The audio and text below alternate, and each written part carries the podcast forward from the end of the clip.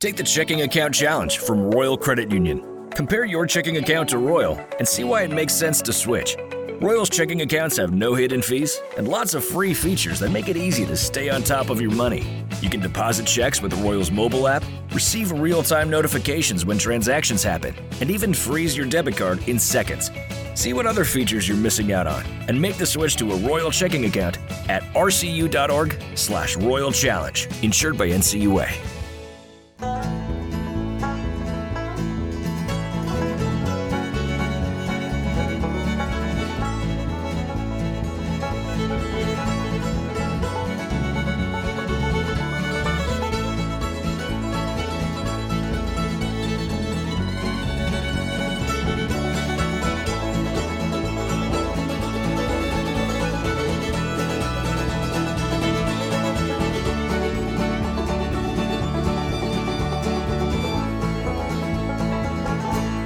Welcome back to Worst Seats in the House. Michael Russo, Anthony LaPanta, coming to you. It's first uh, podcast, so we haven't done a live show in a while, but don't worry, we are back. Uh, May 25th, Wednesday night, 7 p.m. at Elsie's. We haven't been in Elsie's in a while, but Elsie's in Northeast Minneapolis. Really looking forward to uh, returning to uh, my old stomping grounds. I used to live down about a mile away from there. Um, so just excited to be back, Anthony. Yeah, it's excited to be back in my kitchen. Yeah, it is. It's it's nice, but we've had some fun uh, times over at Split Rocks and uh, Tuttles, and uh, thanks to Bill Guerin for coming out a couple weeks ago. Boy, doesn't that seem it's like a century ago? It huh? seems like forever ago, doesn't it? Yeah, and it really it was, does. And at that time, so much promise. Well, and so much anticipation, and the I mean, we'll get into all the details of the series, but the one thing that always catches me by surprise at the end of a season is the finality yeah. and the suddenness of when it ends. And you're like me, where you've been thinking about this team, looking forward to the next game, the next trip, the next matchup. Back of your mind, the what the next story is. For me, it's the graphics we're going to build for the next show, the matchup, what we want to talk about in the pregame show. And you've been thinking about that basically nonstop since mid September when camp starts. And then the horn sounds in St. Louis one day and it's over. over. And you are supposed to be able to just shut your brain off and say, all right, season's over, let's move on. And it just, it doesn't feel right. You get on the bus to leave the rink and it just feels like it, it's almost like you can't believe that it just happened. And I, I don't know if you were still in the press box, but the Blues victory song is the Beach Boys song, the We'll Have Fun, Fun, Fun. Mm-hmm. And that the woo part of that song has been in my mind ever since because it just kept going over and over and over again in an empty building.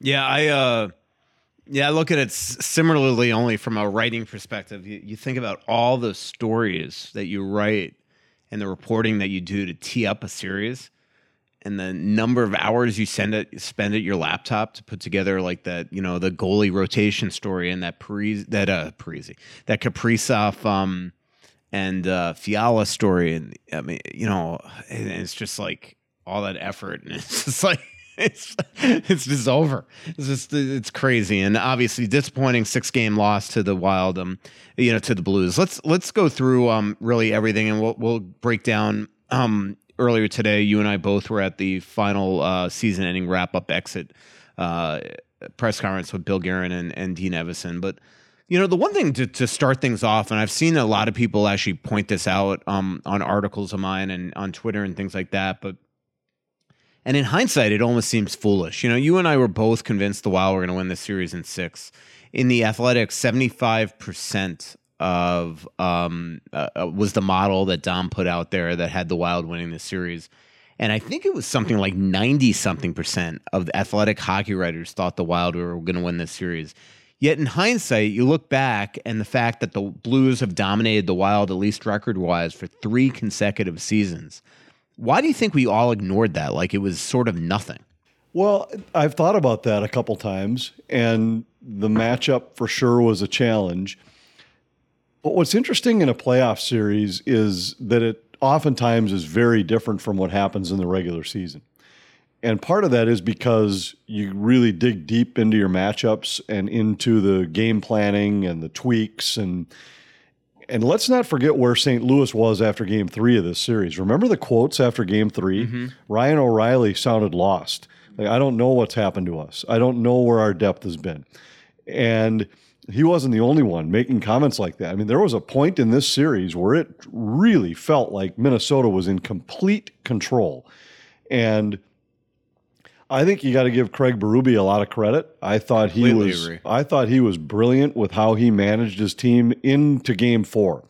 And it's probably a a great lesson for all of us that watch hockey from the outside is that and I think Dean Evason maybe even I, I'd be interested to talk to him about it that Berube didn't want to wait until his back was to the wall to make a change. Mm-hmm. He said it's two to one. The series is not going the way I want. He had lines that were every bit as locked in place as Minnesota's had been for the last two months of the season, and they were rolling.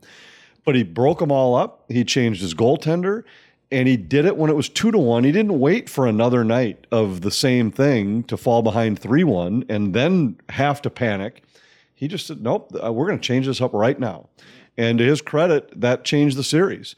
And you know, and it's I think you, you got to give a guy credit for that. And I then I do think there is something to the way these teams matched up. And I'm not sure why we I know why I ignored it because I looked at it and said the Winter Classic was different.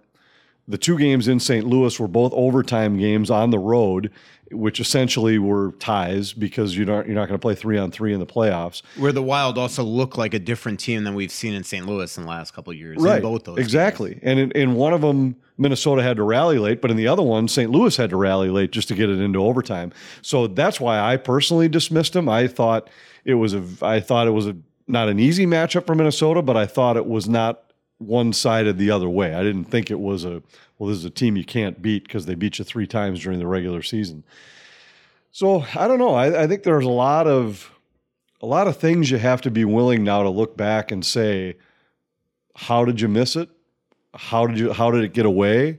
All of those things I think are valid questions now. Yeah, and I and I think that internally the Wild have to do the same thing. I think they have to be extremely honest with themselves here on why this team has lost now seven straight playoff series. Like you can't just blame everything now on Parise, Suter, Koivu, Staal, Dubnyk, and the old core, right? I mean, the reality is is that the Wild are going to continue to be, Fiala or not, probably a team that's in the top three of this division for the foreseeable future. So you are going to have to play Colorado and St. Louis in the first round most years coming up for the foreseeable future. It's not, they're not going to change the the playoff format here. No, they're so not, you better figure out a way to beat these teams. You do have to beat them, but let me let's just. I wish we could go back and re-rack some of the conversations that we've had over the years, and I don't disagree with you that Minnesota has to figure out, but you should have to beat the teams in your division. If you're the third best team in your division, then you shouldn't be bitching about the playoff format. You shouldn't be complaining that well, under a different format, we'd still be playing. If you are the third best yeah. team in your division, you don't deserve to be in the final eight in the NHL. Right. So, but Uh, but uh, just real quick, I mean, just to clarify, like, well, I'm not saying No, that. no, I'm, right, I'm saying they better figure out a No, way I'm saying to wild beat these fans. teams. I'm Yeah, saying yeah. wild fans.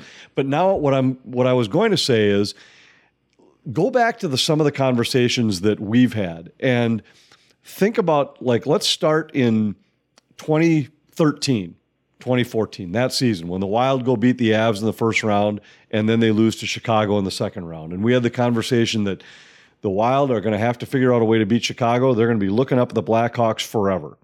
Well, they were for three years, and then the Blackhawks have fallen off and are now at the bottom of the division. And then it was, well, they beat the Avs, but this Avs team is built for the future. This team is, they're going to, this is going to be a handful for the Wild for the next decade. Well, the reality is, two years later, the Avs had the worst record in the NHL. And then it was, Wild are never going to be able to beat the big bad Blues. They're just never going to be able to get by them. Well, then they beat them. And, and then the Blues fell off just a little bit. Now the Blues have done a, a, similar job to the Wild for the most part, staying competitive. But then it was Dallas, and the Dallas young core is built to dominate. And Winnipeg, Winnipeg. They, Winnipeg is going to dominate. Well, every one of these teams had one or maybe two seasons and then disappeared. Winnipeg's not in the playoffs again this year, and and so I think you can't overreact to that and say that if they don't figure this out, this is going to be the problem for the next 10 years because it just it very rarely turns out that way. And we'll see. Colorado's core looks outstanding. But let's not forget that they haven't done anything in the playoffs yet. I mean, this team hasn't made a serious run with this core of players yet. Mm-hmm. And we'll see. Maybe this is the year that they do it. I think they should. I think they should beat St. Louis in the next round. But so many things have to happen to have playoff success that I just don't think you can overreact. Overreact to a playoff series, overreact to a loss, or a win for that matter, but for sure overreact to matchups. Yeah, but this core better figure out why they did not handle adversity well in this postseason. And you know, Dean Evason and Bill Guerin talked a lot about it, about it today. I mean, the hallmark of this team all year long was comebacks, handling adversity well, re- resiliency. And when the going got tough in game five, when the going got tough in game six, his team completely cratered. But this series to me was lost in game four. As you mentioned, Berube made a ton of different adjustments, some out of necessity, some that he had to, putting in Binnington, um, you know, things like that, changing lines, obviously the necessity with the defense. But to me, the fact in that first period that the Wild get outshot 18 to 5, don't forecheck at all in that game. Don't try to get at Binnington, who had lost nine straight playoff games at that point. We're going up against a blue line that had uh, other than Scandella, four defensemen that had combined for 15 games. Well, Scandella played a minute and a half. Right. So I'm saying the yeah. other, the other, the other four right. that they played that game besides. And see, I look at it more like I credit St. Louis more than blame Minnesota for that. I think St. Louis came. I think Berube made the correct changes. He swapped his lines. He wasn't going to watch the grief line beat the hell out of him for another night. So he said, "I'm going to put Brayden Schenn with Perron and O'Reilly, and let's go." And because why keep running my guys out against that line and watching them dominate Robert Thomas? I mean, Thomas had no chance against that line. He managed his defensemen in a way that I thought was outstanding as well. He, he played seven, yeah. first of all. But he played a couple like three minutes. Played Santini three minutes. Scandella was out after a minute and a half injured. And I think he looked at it as I got to have this game. So if it means I got to play Faulk and Parayko 32 minutes apiece, that's what I'm going to do. And that's what he did. He played, he coached the game with desperation, and the Blues played it with desperation. And I looked at it more as that they just deserve the credit for that than the Wild letting it, letting it get away. Because des- we talked about it that day. I told you I thought the Blues were going to win that night, and I said because desperation is a real thing that it's hard to manufacture if you don't have it. Where I thought the series got away were two moments that were inexplicable when compared to what how the Wild responded all year long. It was when the Blues scored late in game two of game five. Minnesota's dominating the game. They're up two to one. It feels like five to one. And St. Louis gets the goofy goal off a nothing play from the wall that Saad tips in. And you know what Wild, it reminded me of? Teravainen and uh, Teravainen in Chicago in twenty. What was it? Twenty. Yeah, the year that Chicago swept yeah. the Wild in the yeah. in the second round, where it was it just felt the like Wild had come had back come from back three from nothing, made right. it three three, and boom, Teravainen he got the goofy goal the, to put him up at the end of the second. Yeah, and I thought in that case, I was thinking Corey Crawford might get pulled. Yep. three three after two. Instead, they remember they, there was a hand pass that could have been in the neutral zone, and for some reason Vanek played the puck right, and put it in his own and end. Teravainen wound up yeah, scoring. And Teravainen. But I, so I thought the way Minnesota failed to respond from that goal was so unlike the Wild all season long, and they came out in the third period flat. And then the same thing happened in Game Six, where the Wild totally dominated the first period, played it exactly like they wanted to play it. St. Louis gets the goofy goal to go up one zip, and the way the Wild walked down the tunnel after the first period was a, a defeated club, and they came out in the second period as if they had already lost the game. And I, I was trying to think back to games where that had happened. I don't remember other than maybe a game or two all yeah. season where Minnesota didn't respond when pushed in those spots. Those to me were the two turning point moments of this series that will have me scratching my head all summer. No doubt about it. Uh, what did you tweet after the first period of that game that everybody said, now do you believe jinxes are real? Yeah, I, well, what I tweeted was, and there were a couple people who understood it, and then a whole bunch of other people with, this didn't age well. I said, I hate that on right, Twitter. I and I that. said, if the next 40 minutes are played the same way the first 20 were, the Wild will win this game. Mm. And I said attempts were whatever they were, 19 to 7, shots were 10 to 4. and but they're down 1-0. And I stand by exactly what I said. The truth is, the next 40 minutes were nothing like the first Right. 20. No doubt. If they had been, the Wild win the game. And there were a couple people that got it because they responded with, well, unfortunately, the next 40 weren't the same. That's right. But all these other, it's people, it's like they, they can't, they lose track of the English language because they get so excited to rip you that they, they forget to read the words and understand what it meant. And so that's what I said at the end of the period and had nothing to do with the jinx regardless, or anything yeah. else. I mean, it was, I thought if the Wild had continued to play that way all night, there Mm-hmm. was no way they lose that game. Unfortunately, they didn't come anywhere close to playing that way. regardless though jinxes are real so Well, they're um, not. So uh and again reminder may 25th uh wednesday at 7 p.m at Elsie's i tweeted margot today to put that on your calendar in case you forget anthony um so uh, let's talk about the goaltending uh, decision. Dean today, for the first time coming out of his mouth, uh, said exactly what we all assumed that, that what tipped the scales uh, going into the playoff series was Marc Andre Fleury's uh, three straight, three Stanley Cups in his career. Um, you know, I guess my counter to the be to that would be that he was on the bench for two of them and lost his job in another playoff series. But regardless, I get you go with Marc Andre Fleury to start. Where I think they made a mistake though is that you know if you're going to play Cam Talbot in this series, don't you think Game Five had to be the one? I mean, to your point on Craig Berube, why wait till your back's against the wall? You're going to put a guy that you just put, uh, you know, on the bench collecting dust for two weeks, essentially from his last start, April 28th, and you're going to put him a must-win game on the road in a building that he never wins in. Like to me, you had to make that move in Game Five. He made not one lineup adjustment in Game Five. Right, and that's that is a little bit the point I was making earlier that Berube didn't wait till his back was up against the wall, and I, thought we've had enough conversations over the years where I feel comfortable saying this because I'll never second guess a coach or a general manager or for a move that wasn't made using hindsight unless at the time I said, you know what, I wouldn't do this this way. I would have started Cam Talbot in game two after losing game one.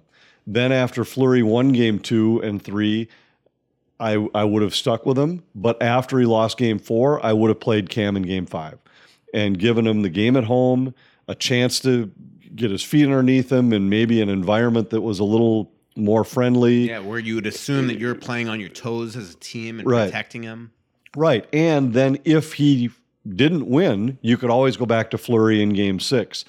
And I felt the same way about lineup changes. I, I would have now because here's where I won't take a shot at Dean's coaching in that I kept looking at our lines, at the Wilds lines, saying they're just kind of built the way they are. There's not much like Really, the only had- thing you could have done was Hartman Gaudreau flip. There's really nothing maybe, else. but but I don't think that answers anything. Yeah. So, and if you, and that's exactly the point I was making. You're not going to swap the wings. I mean, Kaprizov and Zuccarello are going to play together. The grief line you'd think would stay together, but now when you look back on it, maybe it should have been considered because maybe it was just as outlandish to think of Berube breaking up the Perron O'Reilly Saad line that had been so good for him down the stretch right.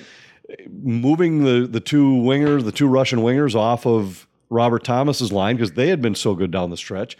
He was willing to do that, and maybe there was an answer after the, The, game. the only thing I would have considered was maybe actually taking Zuccarello away from Kaprizov, putting putting uh, Fiala on that line. Like Zuccarello, I'm sorry, has had two bad playoffs in a row. Like he gets pushed around like anything. He's churning pucks over left and right. He takes that horrendous penalty in game six because he's scared to get hit. So I mean, like to me, like there has to come a point where you just say, you know what, they're really good in the regular season, but maybe I need to get them them away from each other. And and Fiala clearly needed a change, so maybe that's something they should have tried. I mean, again, that is hindsight.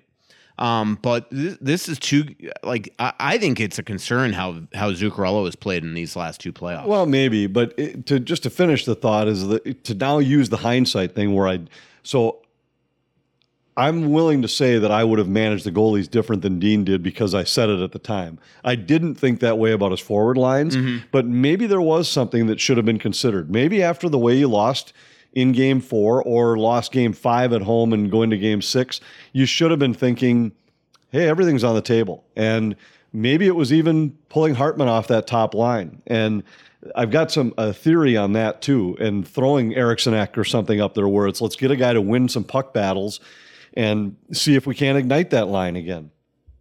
As good as those guys had been all the way through the regular season, it was different in the playoffs. It's a different game in the playoffs. Ryan Hartman had provided a little grit, a little edge, but he couldn't do that in this playoff series because the Wild got knocked off their game by how good the Blues power play was.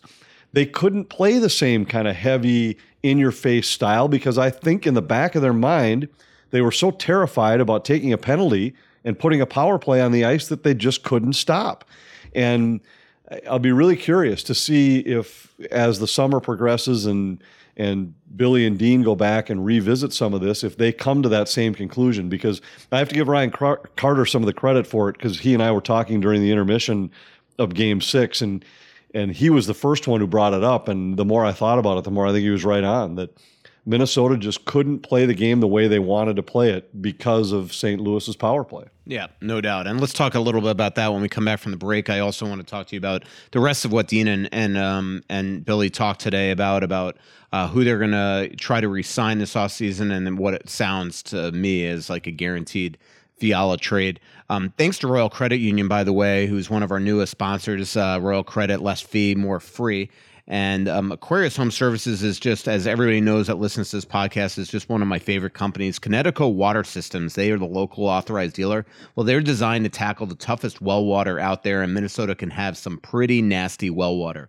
Eliminate orange and rust staining, remove any white scale buildup, get rid of bad odor and smell from your water, and get that great tasting drinking water right from your sink. You will see, feel, and taste the difference that the non electric Kinetico water treatment system will make in your cabin or home. Aquarius provides a free water analysis. Their trusted water specialist will come visit your home or uh, or your cabin, test your water with all these cool little chemistry experiments, and provide you with quality water treatment options. I have one in my home, and you can too. Aquarius believes in re- earning the right to be recommended. They're just a click away at AquariusHomeservices.com. And don't forget to mention Russo sent you. I also had them out to my house this week because my thermostat was broken. They fixed that on uh, Saturday, came right out there on Saturday. And here's a word from Profile by Sanford. So, a friend of the show reached out to me on Twitter today and asked how they get in touch with Profile, and I sent to, I sent him and his girlfriend to Deb at uh, Profile. And uh, there's so many choices out there to lose weight. Uh, believe me, I've tried them all, uh, but I finally found the one that works. Uh, Profile is a full fledged wellness program. My Profile health coach, Deb, designed a plan that was custom tailored just for me. It incorporates my nutrition, my exercise habits, my lifestyle choices, my travel habits, everything. Um, I have more energy. I feel feel sometimes good. Uh, profile worked for me, and it can work for you too. Don't delay. Visit profileplan.com slash Twin Cities and launch your transformation today. Tell them Russo sent you again. That's profileplan.com dot com slash twin cities. Back here worst seats in the house. Michael russo anthony lapanta may 25th 7 p.m Elsie's is our next live podcast. Um, let's talk about the uh, dean and, and billy uh, thing today. First of all um, I would say that uh, you know Dean uh, that Billy was pretty adamant uh, that he wants to try to bring back Marc Andre Fleury. Um, he uh, would like to have a tandem, at least he's saying, between Marc Andre Fleury and Cam Talbot. Now the cynics out there might might say, well, he's saying this publicly to try to drum up interest for Cam Talbot in a potential trade. Um, that usually is not Billy Guerin's style, but it could be possibly be. The reality is, though, if if people out there think that he's trying to drum up business for Cam Talbot to re-sign uh, Kevin Fiala, I think you need a math lesson because you still got to get another goalie in here. That's going to cost a couple million bucks, and all Cam makes is three six seven. That's not bridging the gap to Kevin Fiala the interesting thing is is that while it makes the reason why it makes sense to me to come back with that tandem is let's just say you can get Marc Andre Fleury at about the same price as Cam Talbot. That's three and a half million bucks. You replace Kevin Fiala with Marco Rossi at less than a million. You now sign. You have Connor Dewar at about a million uh, when he's re-signed as an RFA, and you go out and you sign somebody, whether it's Deslauriers, Bjugstad, or somebody else, and you get somebody in, um, and and that's plenty of room to to uh, plenty of cap room actually left to run your team next year. The other reason why it makes sense is let's just say you sign Fleury for two years, or you have them both on one year deals it buys time also to have one of the goalies back to basically have Jesper Wallstedt be the backup in two years. You could set, have him in the minors all year next year, and it sort of buys that time for Wallstedt to maybe develop into the number one. You could also have both Talbot and Fleury in on one year deals next year, or one of the two on one year deals, and now you create a really cool trade ship at the deadline to go out and get an asset. Well, I think all of that is interesting. And the big question with Fleury is that I think he's made it clear he wants to see what else is out there on the free agent market, not just sign here. And I think that at least begs two questions. One is certainly there's a money element to it. And even though at this point in his career, he's not scraping nickels together, but a million bucks is still a million bucks, even if you don't need it. And so there might be some teams willing to pay him more. But it also makes you wonder just a little bit, and this is pure speculation. If he looks around at this team and says, I like this team, I love it here, but are we really good enough to win a cup next year? I, am not sure. I'm not sure he'd look at it and say, why would next year's team be better than this year's team? Maybe he will. Maybe he maybe this will be the best fit. But what if somebody out there is saying, not only is it a team that looks like they might have a better shot next season, but also a spot where he's the clear number one rather than one of two goalies in a tandem. Yeah. Though I think all of those things might be in the back of his mind. And, and look, but this, and I'm just guessing. Yeah. I'm not. I haven't talked to him yeah. about it. I have no idea. But and who knows what he might be able to command on the free agent market. Right. I have no idea. If there's no, if Bill Guerin doesn't know or doesn't have a handshake deal with Marc Andre Fleury right now that he's 100% re signing here, you have to come out the way he did today and talk up Cam Talbot because you need Cam Talbot with clear headspace, knowing that he was always coming back here. So that that's another rationale why you come out and you say that we would like this Talbot. You you let Fleury know publicly, I want you back, but you also letting Cam like I love you. You're coming back with him, and we'll see the way it works out. Cam's under contract. Um, the other one, though, that was uh, to me, even though it wasn't as concrete, it was almost more concrete. Is I, I think the I think it's the the writing is on the wall for Kevin Fiala. Um, they they have eight million dollars of cap space. Kevin Fiala wants at least eight, but even if he doesn't, you can't sign him for seven without making a bunch of other moves to clear cap space. Um, they, I think last summer they made a decision that they were trading Kevin Fiala this summer. You know, I, the one thing that uh, that I will tell people that I don't think that a lot of people really understand that is if if if Ryan Suter and Zach Parise were not bought out last summer, Kevin Fiala would have been traded last summer.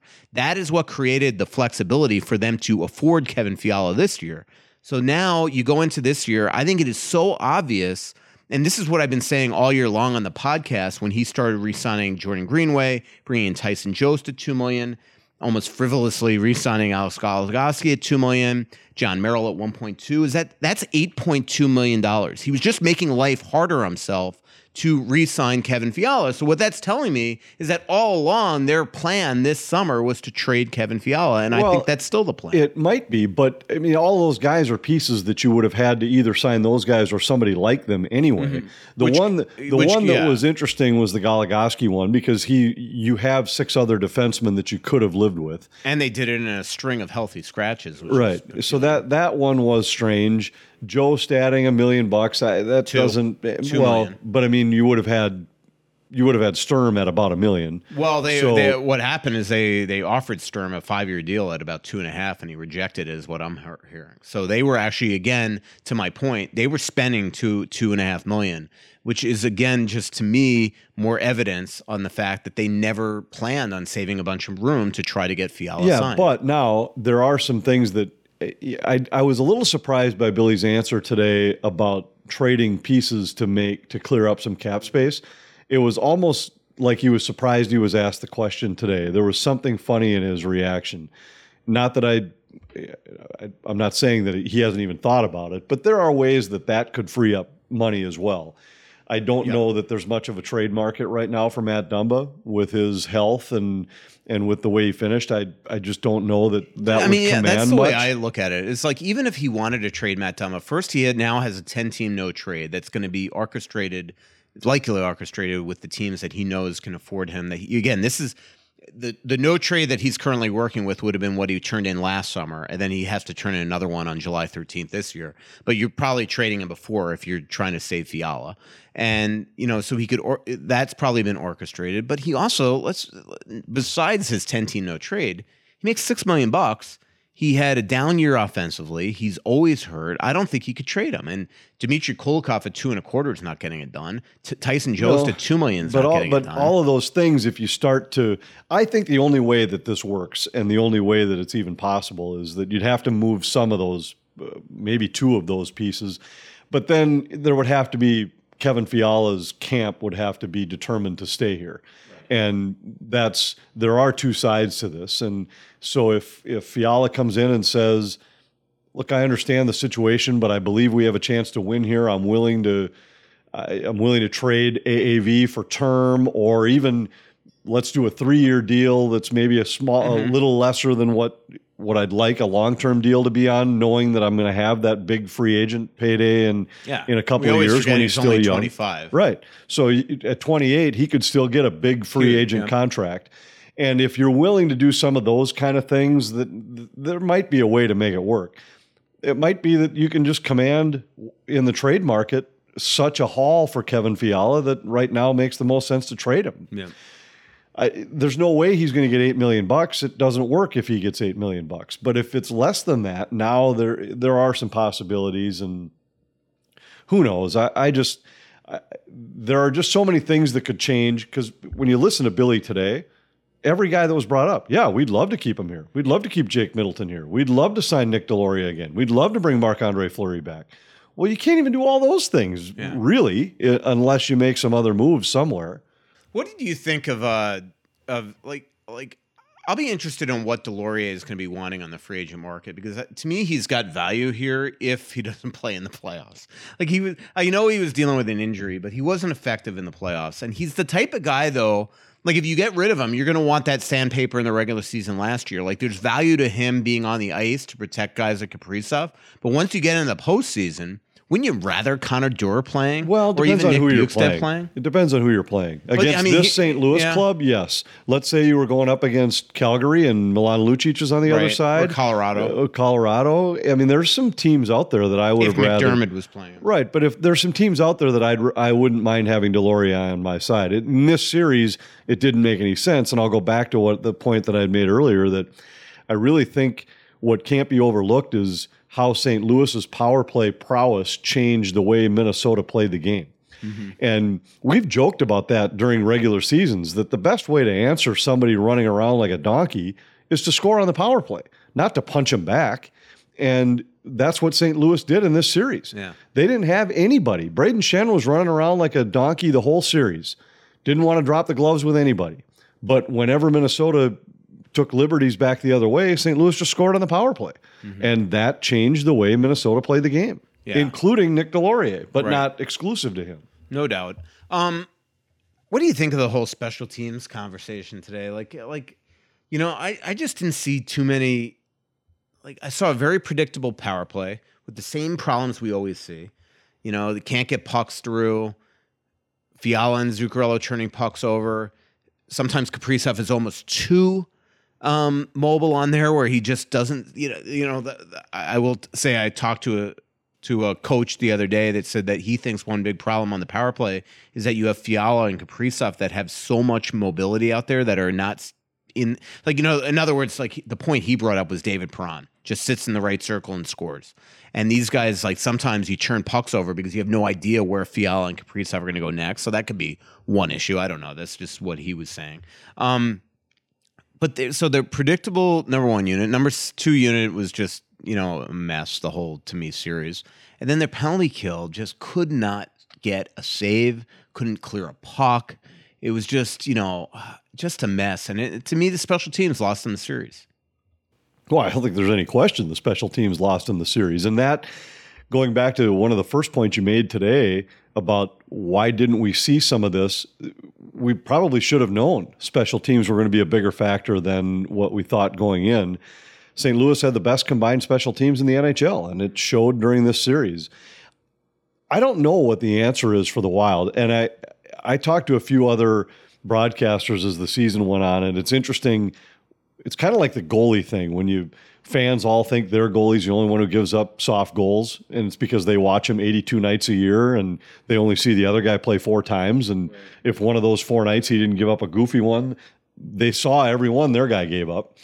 And the same is on the power play. So many of those guys said, "Yeah, well, once we lose the, once we get the puck cleared down in our zone, we can never get back into the zone." And that's like, well, that's what it feels like with the Wild too. And yet, it looks like the other team gains the zone so freely night after night after night. Maybe it just is that it looks more challenging when you watch the same power play have the mm-hmm. same struggles every night. Maybe, but I think two things were evident. Number one, they couldn't win enough faceoffs.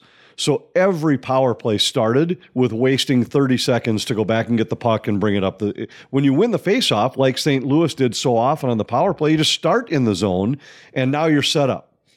And because when Shocker you look at the, that that was an issue. When you look at the people though, like look at where St. Louis had guys. Minnesota has a guy that's every bit as skilled as every one of their players. If you just look at individual skill sets for where they were on the power play. And but and this is where to me coaching comes in. Like I look at those two power play goals they scored in Game Six, Ryan O'Reilly and Tarasenko. When do we ever see a play below the goal line to a to a shot into the slot, other than even no, strength? Yeah, that's what I'm scores. saying. Is that if like, you look at the individual skill sets, right. though, does Tarasenko have anything that Fiala doesn't have or Kaprizov doesn't have? Mm-hmm. Absolutely not. I mean, does but to me this is Brayden then, Schenn playing then, down below the goal line? Right. Does Matt Zuccarello? Does he have any more skills than Matt Zuccarello has? Right. Right. And their guy on top, and they're playing Perunovich on top of this power play. I mean, Jared Spurgeon has every skill that Perunovich has, and yet St. Louis was able to execute on the power play partially because they won the faceoffs to start with the puck in the zone, and then they just executed. And Dean all year wanted mobility and not set positions on the power play. Wanted guys to move around. Thought it made them better. But I think I think Dean. I loved listening to Dean's answer about it today. That we got to look in the mirror first and then spend the summer trying to figure this out because it wasn't good enough, and it wasn't, and it wasn't all year. And they nothing, have the, the they nothing, have the skills yeah. to be good at this. Yeah. Same with penalty kill. They have good penalty kill skill sets but their penalty kill was terrible all year. Terrible. Um, I don't know. Their power play to me, it's like they're they've like two plays, like their bumper redirection, which if it even gets on net's a miracle.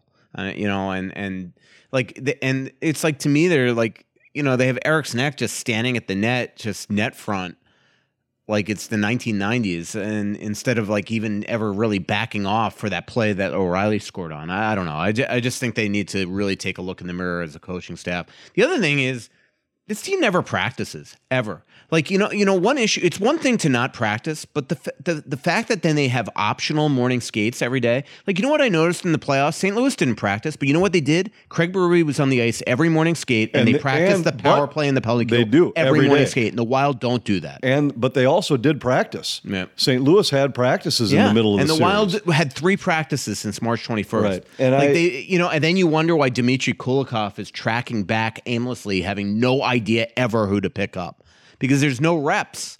You know, th- that's where like to me they've got to, you know, it's one thing to to want rest over like I get valuing rest over work, but sometimes you also got to get these guys out on the ice. And I think that they would even want that. And I I think that'll be among the things that when they do the self scout so to speak, and the self evaluation that you have to look back at it. I noticed the same thing about the Blues. Every single day they were working their power play during the morning skate. And I don't think it's a coincidence. This isn't like looking at the Capitals power play that seemed to have the dream guy at each spot, but they sure execute.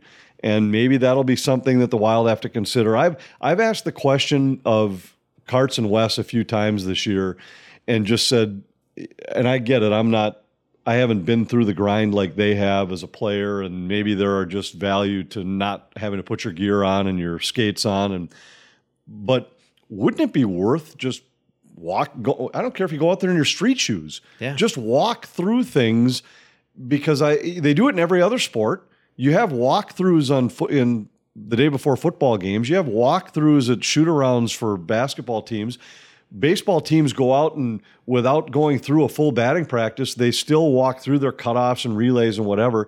And I know that it isn't the norm for hockey, but if you're truly worried about rest and fatigue, that might be a way to at least get guys out there and because obviously what they were doing wasn't working. And I don't know that practice was the only factor, but I think it was probably part of it. Yeah, I, I, I just think, you know, I, I don't know. I, I don't get the optional thing. Like if you don't practice the day before, you should all be out there for the morning skate, including the head coach. If you practice the day before, I get the optional. That's how most teams do it, and I, I, I can almost venture to guess there is not a team in the National Hockey League that pro- practiced less than the Minnesota Wild since the trade deadline. There's just no way. Well, and one of and those practices didn't the- have Marc Andre In Fleury. fairness, the Wild did have the heaviest schedule. Yeah. From there to the finish, the Islanders were the only team that played more games than Minnesota down the stretch, and they had some heavy travel stretches where it, there were some times where it made some sense to give guys some days, but at the same time, I agree with you. It just felt like there were little parts of the game. Dean made a comment today. We were good enough offensively, but we weren't good enough on special teams, and we could have been better defensively. And those are the kinds of things that practice is usually devoted to. Most times, you're not practicing teaching guys how to pass and score. You're teaching defensive zone coverages, neutral zone situations, breakouts, those kind of those parts of the game. Maybe that'll be something that they adjust heading into next year. Yeah, let's do uh, Twitter questions. But first, uh, Anthony, tell us about Kowalski's. Well, it's the only place to go when you're entertaining or just having a great family dinner. You got to start with the best ingredients. We've had a few really good ones here lately, and looking forward to a summer full of them. And they, they've. I just love going back to their meat counter and their seafood counter because no matter what, you'll find what you're looking for. The guys there are knowledgeable, and we've expanded what we've tried a number of times by just because of what they've recommended. So if you're looking forward to a summer of barbecues, stop by the meat counter, the fish counter back at your neighborhood Kowalski's. It's the it's the best ingredients. It's they call it the joy of good food. I call it if you're going to entertain or have a great dinner, you got to start with the best ingredients. And for that, I go to Kowalski's. And here's a word from Kris Lindahl Real Estate. Now is the time. Uh, now you get uh, you can get a strong cash offer, sell your home stress free with a guaranteed offer with Kris Lindahl Real Estate. Don't worry about the hassle of constant cleaning and home maintenance. Sell your home with Kris Lindahl today. Go to krislindahl.com, fill out a quick form, receive an all cash offer on your home today. No obligation, and the guaranteed offer allows you to bypass the market and sell your home ha- hassle free. That means no showings, no open house, no stress. Just choose when you want to move and you will close with confidence. The Wall Street Journal named Kris Lindahl Real Estate the number one real estate team in Wisconsin and Minnesota for closed transactions. One of their clients, Dino, said, quote, we got a guaranteed offer from Kris Lindahl real estate and in 24 hours above market value and we got to stay until we found our new home. It was smooth easy and stress-free. I cannot recommend kris lindahl real estate enough. The kris lindahl real estate guaranteed offer keeps you in control. It's that simple. Go to krislindahl.com to get a guaranteed offer on your home today so you can start packing. Certain restrictions apply. And here's a word from bosch law firm Hey, hockey fans, Jerry Bosch here again from Bosch Law Firm and WorkCompExperts.com. If you're injured at work, it's never too soon to contact the lawyers and awesome staff at Bosch Law Firm. We'll answer all your questions, help you set up your work comp claim, and help you select professionals who will be there to help you, not the insurance company. And with almost 30 years of litigation experience, if your benefits are denied, we'll fight to get you paid. Bosch Law Firm. The call's always free and there's never a fee unless we obtain benefits on your behalf. Call or text us at 651 333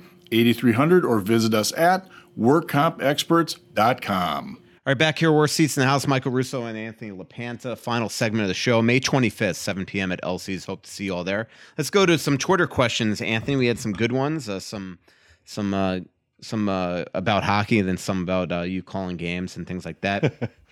Um, Connor asked, should we be satisfied with this season as a whole? It obviously didn't end the way we liked, but it doesn't for 31 teams. I think we made steps in the right direction. But in your opinion, did we do enough to look back and go, this season was satisfactory? I mean, I think deep down, hand on a Bible, Bill Guerin would say that, yeah, it was a successful regular season, but his expectations are to go and win a cup. And I, I cannot imagine that he thinks that the way they went out is satisfactory. And I think that he, he, he voiced that today. I agree. However, here's here's how I look at it. Twofold part to or twofold answer to this question. One is the excitement that we enjoyed this season was off the charts.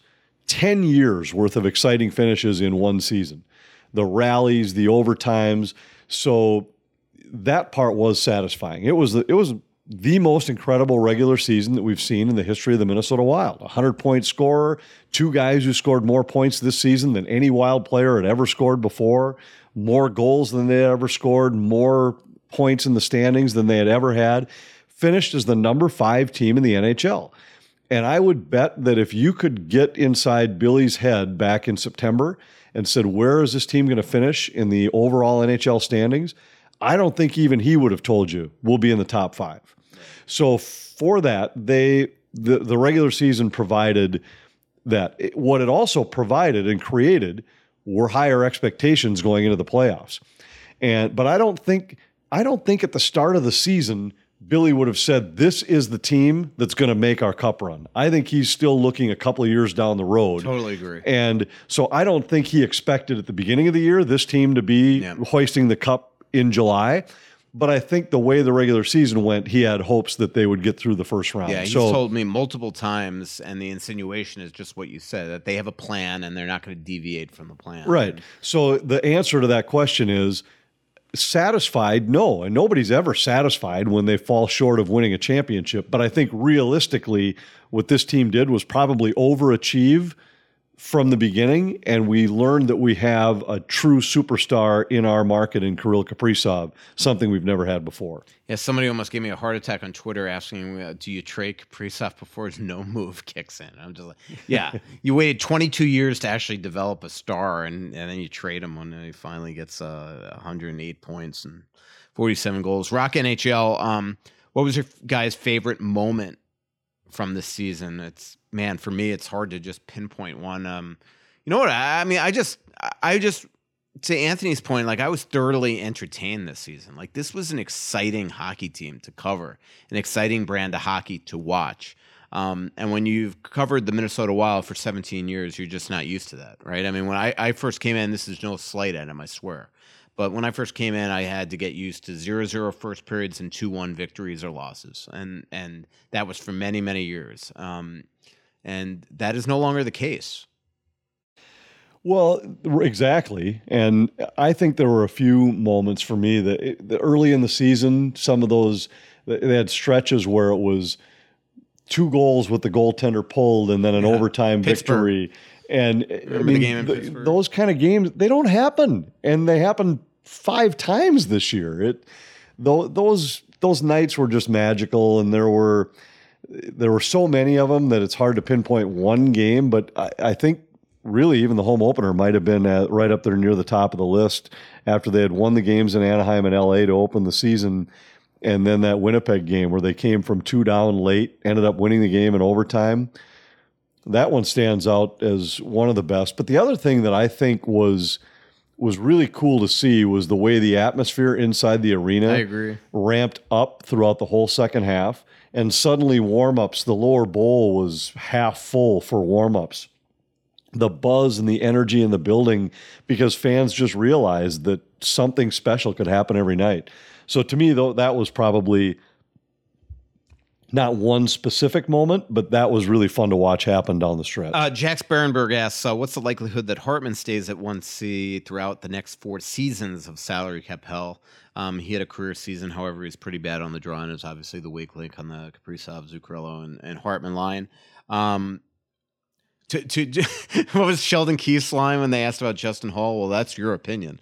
Um, so well, that was Jax's opinion on him being the weak link. Um, so uh, you know, first of all, f- you can't four seasons of cap hit, for him to be the number one center. I mean, the hope is that Marco Rossi or Maria, you know, um, we don't talk about Khusnutdinov because he re-signed in Russia for a couple years. That one of them is going to be able to come in and eventually be the one C. If they trade Fiala, maybe you know you're getting somebody in that situation as well. So to say he'll be the number one center for the next four years of cap hell, I would say that's unlikely. But will he enter training camp next year as the one C? I would assume so.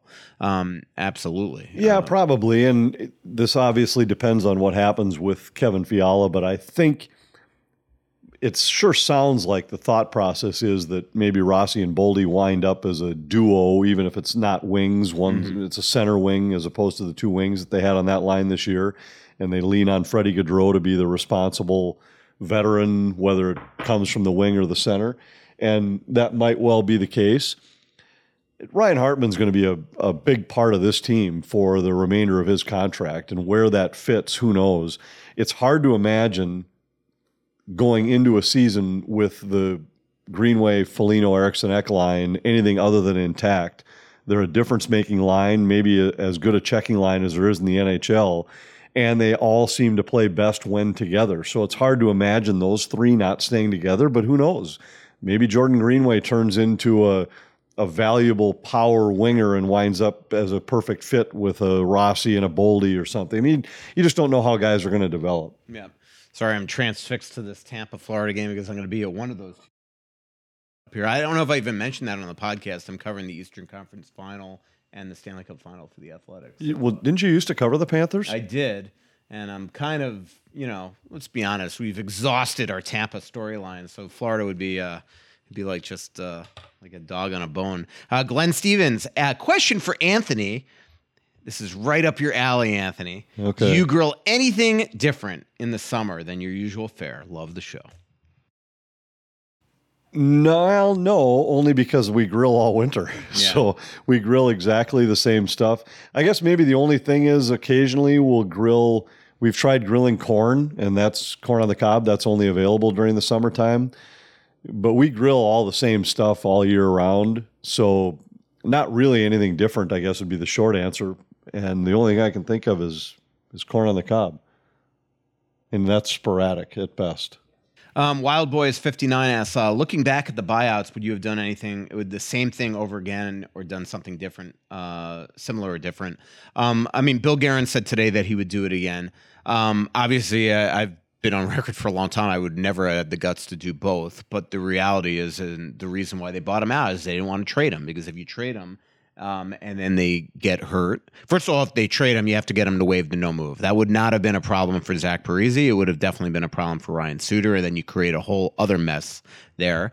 But the other thing is, if you trade them and they retire early, now at least now the Wild know what their price is the next six, five years, three with the pain. Well, and the reality if is, if like those guys were still here, you'd have the same. You'd have worse. You'd have worse. You'd have yeah. less money to spend. So no it, the the buyouts of those two guys really it hasn't i mean they, they were stuck with those contracts whether they're here or bought out. Yeah that i mean that is the one thing that i you know that i just don't it's amazed to me that people don't realize the the the dead cap money while it's painful because they had two players under contract making that money and that'd be two le- you know that'd be two less players that you would have to go find they actually made more money than the 12.7 and the 14.7 the 14.7 so like the, like they they still are getting a haircut. These these guys would have made 15 next year 50, you know 7.5 and 7.5 ish and now it's 12.7 so that that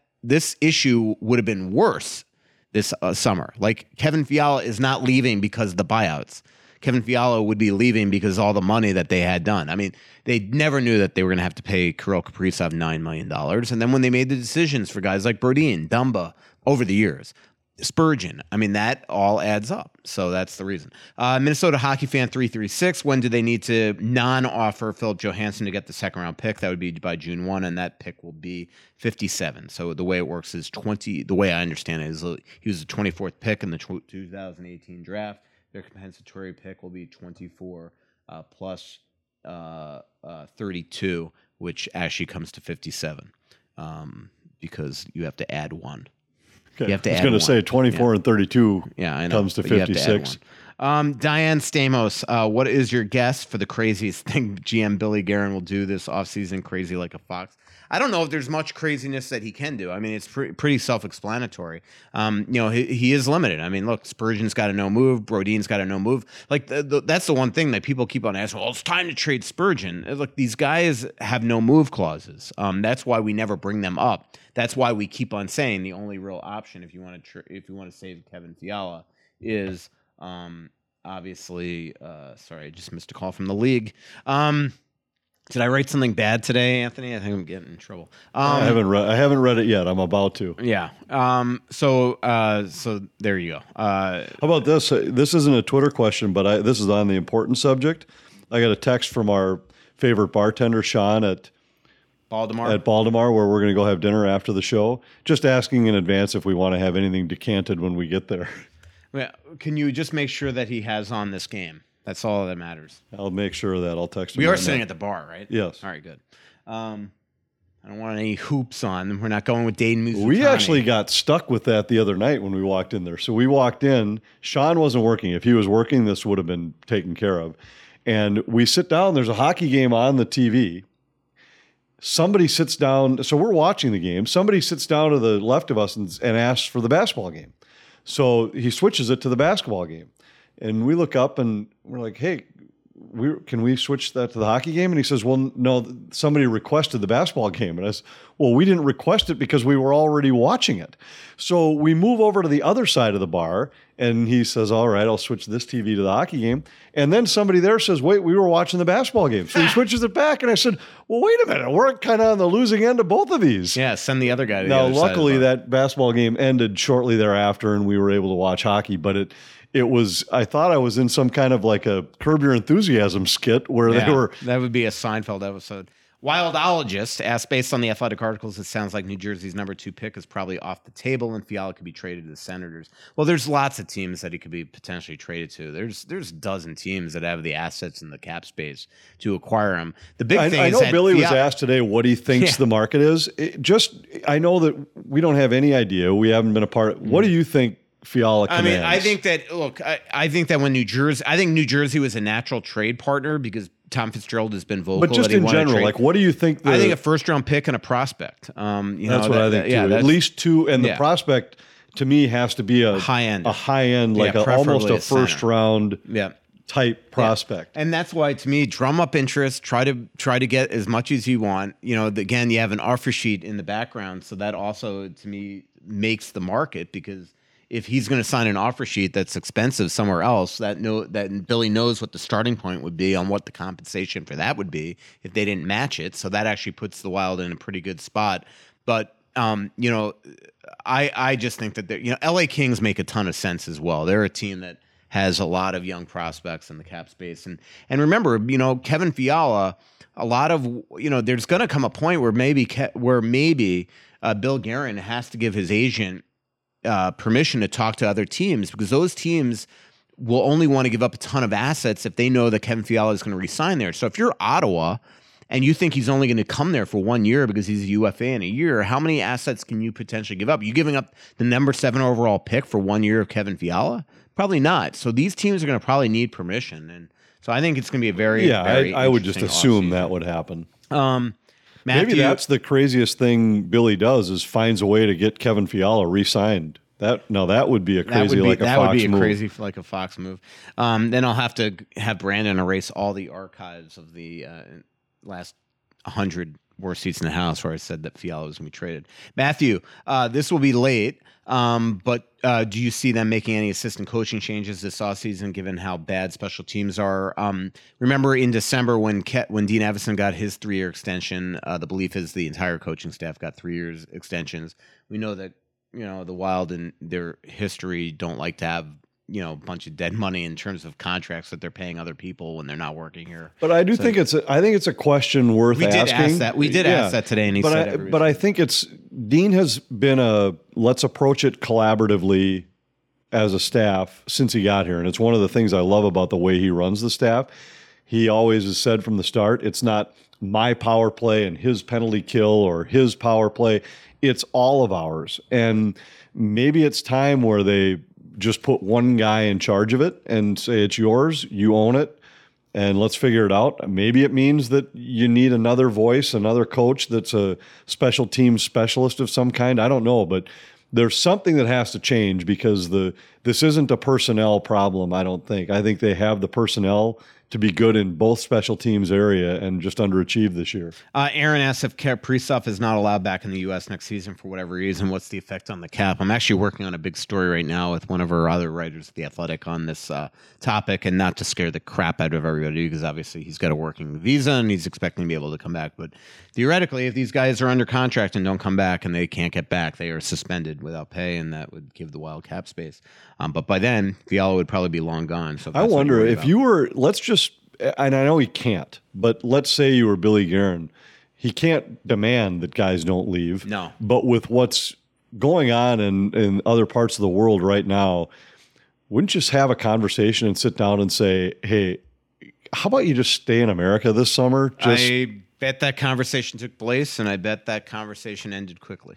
Yeah, probably. Um, Jay Bushy, uh, Dennis Bushy's nephew, asks, uh, "Do you think Fiala would take a team-friendly contract uh, to stay with the Wild?" I mean, it obviously depends on what everybody's interpretation is of a team-friendly contract. I would say no. Here's a good question: Wild Boys 59. Does Calen Addison finally make an opening night roster? Same with Rossi. I would say Rossi, yes.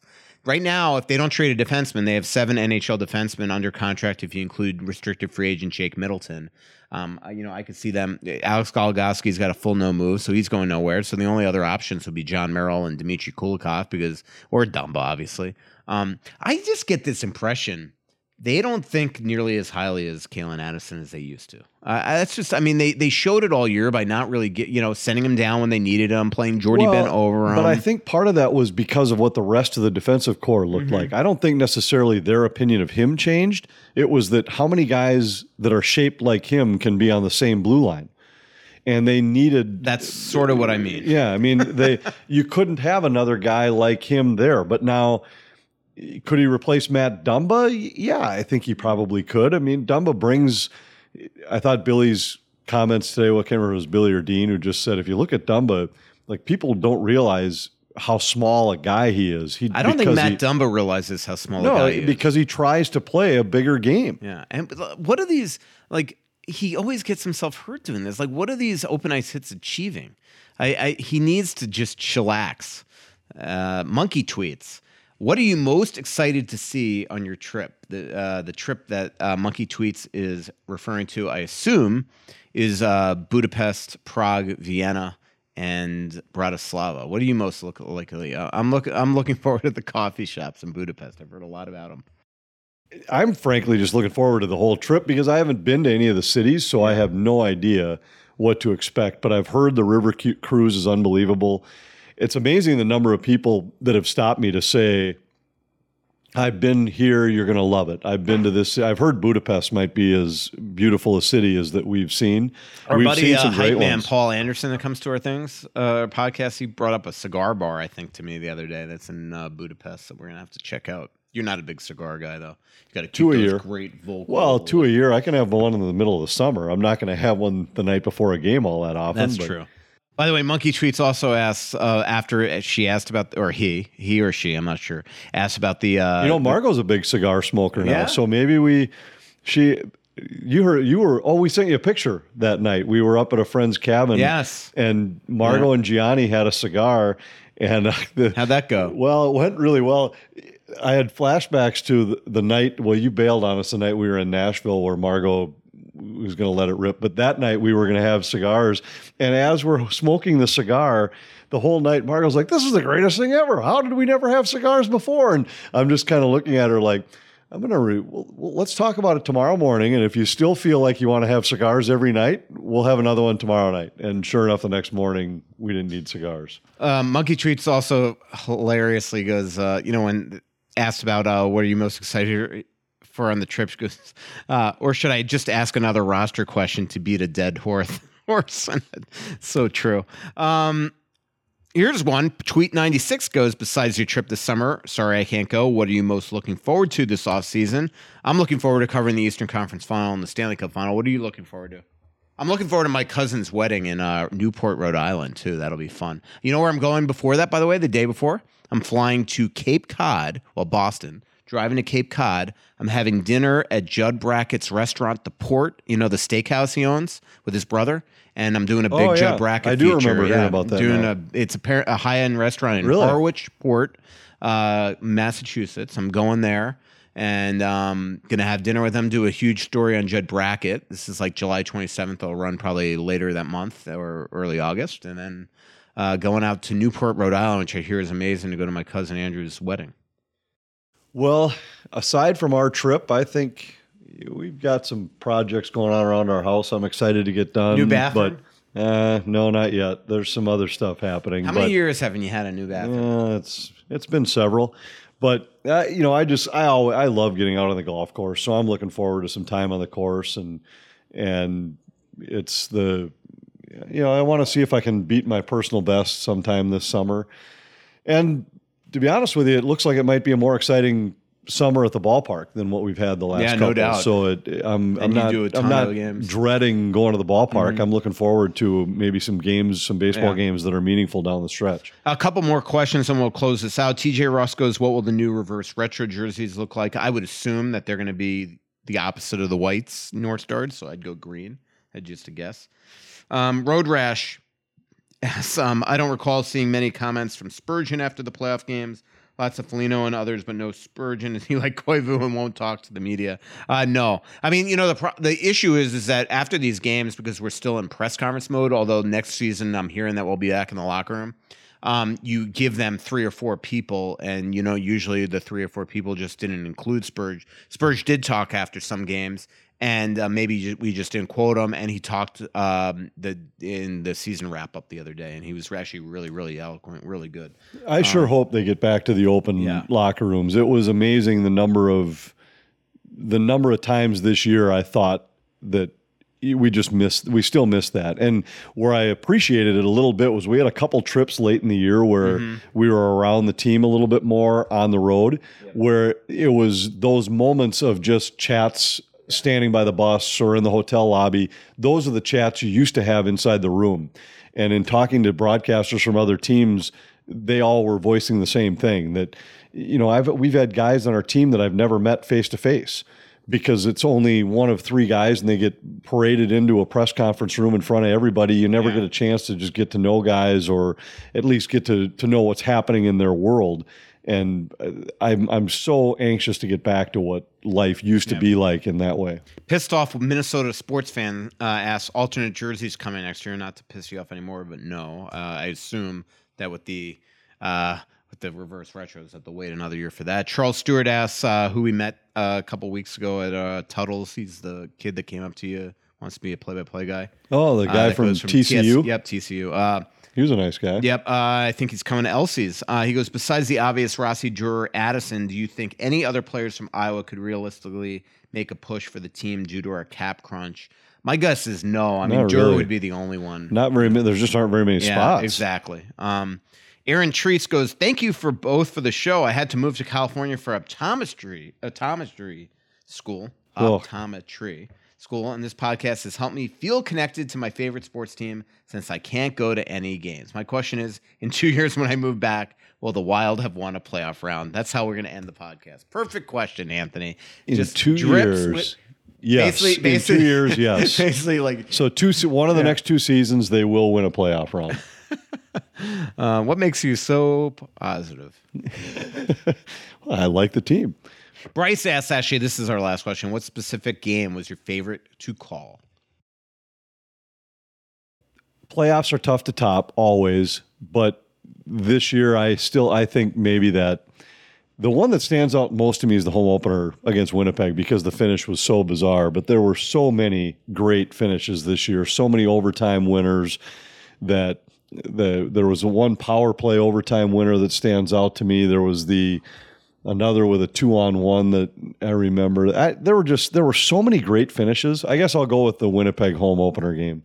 Yeah. Um, here's a funny one. Uh, Duham, Brandon. How many last questions are we going to have? Yeah, I know. This one. All right. Yeah, this one. Well, this person just goes, when you write a book someday, which I'm not going to do, will you please let us know what the locker room was like with Suter? This is obviously referring to Jason Arnott's uh, comments the other day.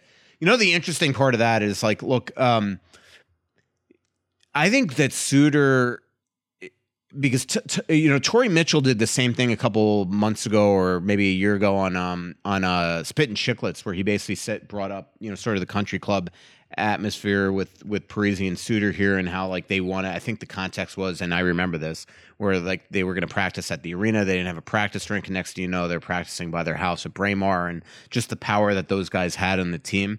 And the one thing that Suter I think has to be a little worried about now because I'm sure he's pissed off by these Arnott quotes is that now that guys leave the league there's no longer that belief anymore that everything stays in the locker room. And now, when you have all these avenues with podcasts to go on, dirty laundry is going to start to be aired. And what Jason Arnott said is is not on un, to me not unlike what all Wild fans pretty much have read between the lines that there were some issues here. There's a reason why he was bought out. We've said all along there was some friction there. We've made it very clear that he had sort of a bat phone to the owner, all that type of stuff. Um, you know, I think he's got to be a little worried now that now everybody that ever has a guest on that played with Ryan Suter is gonna be like, so Jason Arnott said this. What was it like playing with Jason Ryan Suter? And more and more, I think stuff that used to be kept in house is going to start to come out. I think it's likely. I thought there were two things, though. Number one is I believe this won't be the last mm-hmm. of stories that start to come out. Number two is little interesting that there weren't very many guys that stood up on the other side and said, I had nothing but great things to say about Ryan Suter. And that to me would be more concerning if I were Suter, that there weren't guys saying, this is just one guy's opinion, this is just one guy complaining that I love playing with him, or there there just there wasn't much of that that followed this. Yep. Um, okay, so that is the podcast. I will not be writing a book someday though. Um, Good. There isn't another final question. No. Uh, May 25th, Elsie is 7 p.m. That is Wednesday. I hope to see everybody out there. It's going to be absolutely awesome. I'm sure the weather's going to be great too. Just a cool, cool venue. Great bowling, great food, great drinks, great. Uh, and Anthony's there too. And you get nothing like meeting, meeting Anthony LaPanta. It's just a dream. That's what I keep saying. Yeah. May 25th, 7 p.m. Elsie's. Thanks to our sponsors, Royal Credit Union, Aquarius Home Services, your local authorized dealer for Kinetico water treatments, Minnesota Propane Association, Profile by Sanford, Kowalski's, Kris Lindahl Real Estate, and Bosch Law Firm. Talk to you Wednesday, everybody. So much coming out, there's nothing going in. I know that you feel like you're never Oh, but the world won't forgive a winner. We are sitting at the bar, right? All right, good.